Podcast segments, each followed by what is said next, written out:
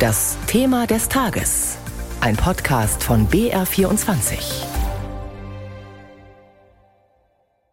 Wir haben eine in der Tat arbeits- und abwechslungsreiche Tagung äh, mit einer breiten Themenpalette hinter uns. Ich danke ganz herzlich allen Beteiligten für die konstruktive Zusammenarbeit. Insgesamt 81 Themen aus den unterschiedlichsten Zuständigkeitsbereichen standen auf der Tagesordnung. Bei den allermeisten konnten wir einen Konsens erzielen. Bayerns Innenminister Hermann war das in München. Dort ist am Mittag die zweieinhalbtägige Herbstkonferenz der Innenminister von Bund und Ländern zu Ende gegangen. Wie gehört, zu besprechen hatten sie eine ganze Menge, von der Asyl- und Flüchtlingspolitik über den Schutz kritischer Infrastruktur bis hin zum Umgang mit den Protesten von Klimaaktivisten.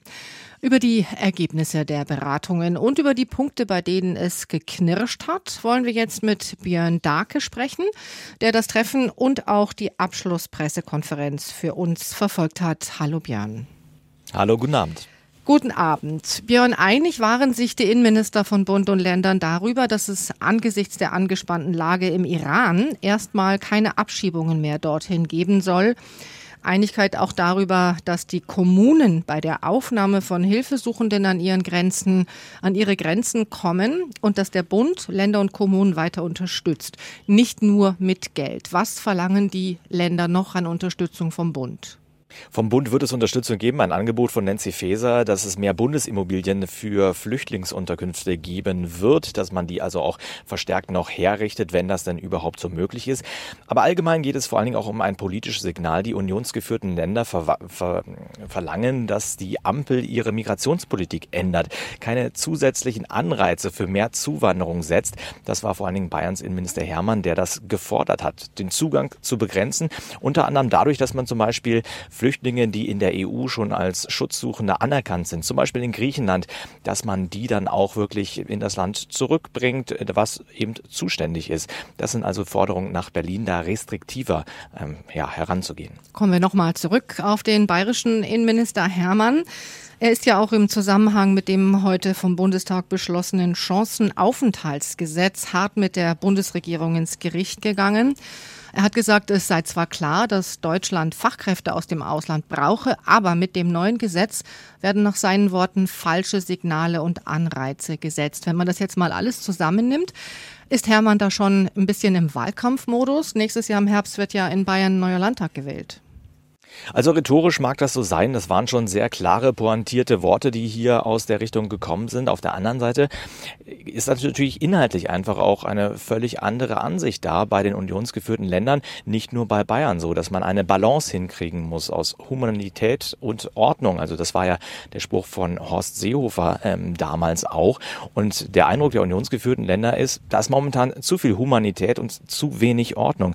Und deshalb ist der Vorwurf immer, der sich an die Ampel in Berlin richtet, schnellere Einbürgerungen, einfachere Einwanderung für Fachkräfte und vergleichsweise hohe Sozialleistungen, das sind einfach Anreize für viele Menschen in der Welt, nach Deutschland zu kommen. Und der Appell eben an den Bund, da mehr für Begrenzung zu sorgen. Hm. Schauen wir noch mal auf ein anderes Thema, was die Innenminister umgetrieben hat bei ihrer Konferenz. Das ist der Umgang mit Klimaaktivisten und ihren Aktionen. Protest darf sein, heißt es, aber wer eine Straftat begeht, der muss dafür zur Rechenschaft gezogen werden. Das ist die einhellige Meinung. Was aber den sogenannten Unterbindungsgewahrsam bzw. die Präventivhaft angeht, da gibt es unterschiedliche Positionen. In Berlin können es bis zu zwei Tage sein, in Niedersachsen bis zu zehn und in Bayern ja sogar bis zu 30 Tage. Der Innenminister von Niedersachsen, Pistorius von der SPD, spricht sich dafür aus, hier sensibel vorzugehen. Wir reden darüber, jemanden ins Gefängnis zu stecken, der noch keine Straftat begangen hat, für die er verurteilt worden ist. Das heißt, wir müssen sehr genau abwägen, wie weit geht der Eingriff in die persönliche Freiheit und wie schwer wiegt die Tat, von, die von ihm ausgehen könnte, dagegen. Das reicht also nicht einfach nur das Bekleben, das Festkleben am Asphalt als Grund zu nehmen, sondern da muss es schon konkrete Hinweise geben, dass der morgen äh, den Eingriff in den Straßenverkehr und den Luftverkehr begeht und um das dann zu verhindern sagt also der niedersächsische Innenminister Pistorius. Björn, Bundesinnenministerin Faeser hat sich ja bei diesem Punkt mehr Einheitlichkeit bei den Ländern gewünscht. Das klingt allerdings nicht so, als würde die bald kommen, oder? Nee, das glaube ich nicht. Und es gibt auch eigentlich von Bundesseite gar keine Eingriffsmöglichkeiten. Die Länder entscheiden das für sich und machen das eben sehr ja, unabhängig voneinander. Bis zu 30 Tage in Bayern, zwei Tage sind es in Berlin. Nancy Faeser, die Bundesinnenministerin, sagt, na, Mittelweg wäre nicht schlecht, aber die Länder werden sich das vom Bund nicht vorschreiben lassen und da vorgehen, wie sie das für richtig halten. Das Bundesinnenministerium soll ja jetzt ein Lagebild zu den Aktionen der Klimaaktivisten vorlegen und die Innenminister der unionsgeführten Länder wollen prüfen lassen, ob es sich bei der Organisation wie der letzten Generation womöglich um eine kriminelle Vereinigung handeln könnte. Wie begründen Sie den Verdacht und was hätte das überhaupt für Konsequenzen für die Aktivisten? Kriminelle Vereinigung bedeutet, dass man dann auch, äh, dass es dann ausreicht, wenn man Mitglied zum Beispiel der letzten Generation ist, dass man dann dafür allein belangt werden könnte. Allerdings diese Einstufung, kriminelle Vereinigung, die trifft kein Politiker, das ist eine juristische Einordnung, das heißt Gerichte müssten das eben feststellen. Der Verdacht begründet sich bei den Innenministern so, dass sie sagen, das ist kein loser Haufen von Aktivisten, die sich mal spontan hier oder da auf die Straße kleben, sondern das ist eine straffe Organisation, die haben Strukturen dahinter, die stimmen sich ab über Bundesländer hinweg, deshalb möchte man ja auch ein bundesweites Lagebild haben und deshalb eben auch ja so dieser Versuch von den unionsgeführten Ländern, da eben mehr Härte herzustellen, dann auch in der Verurteilung. Aber wie gesagt, das sind getrennte Sachen, Politik, Justiz. Sprechen wir noch ein ganz wichtiges Thema an, um das es ging auch hier in München, den Schutz der sogenannten kritischen Infrastruktur. Bundesinnenministerin Faeser sagt mit Blick auf den russischen Krieg gegen die Ukraine, das habe höchste Priorität. Für mich ist entscheidend, wir müssen insgesamt uns besser gegen Krisen wappnen. Wir müssen die Krisenresilienz gerade bei den kritischen Infrastrukturen deutlich stärken. Auch die Betreiber kritischer Infrastrukturen, die für den unmittelbaren Schutz der Anlagen Verantwortung tragen, müssen aber auch ihrerseits ihre Hausaufgaben machen und die Schutzmaßnahmen nach oben fahren.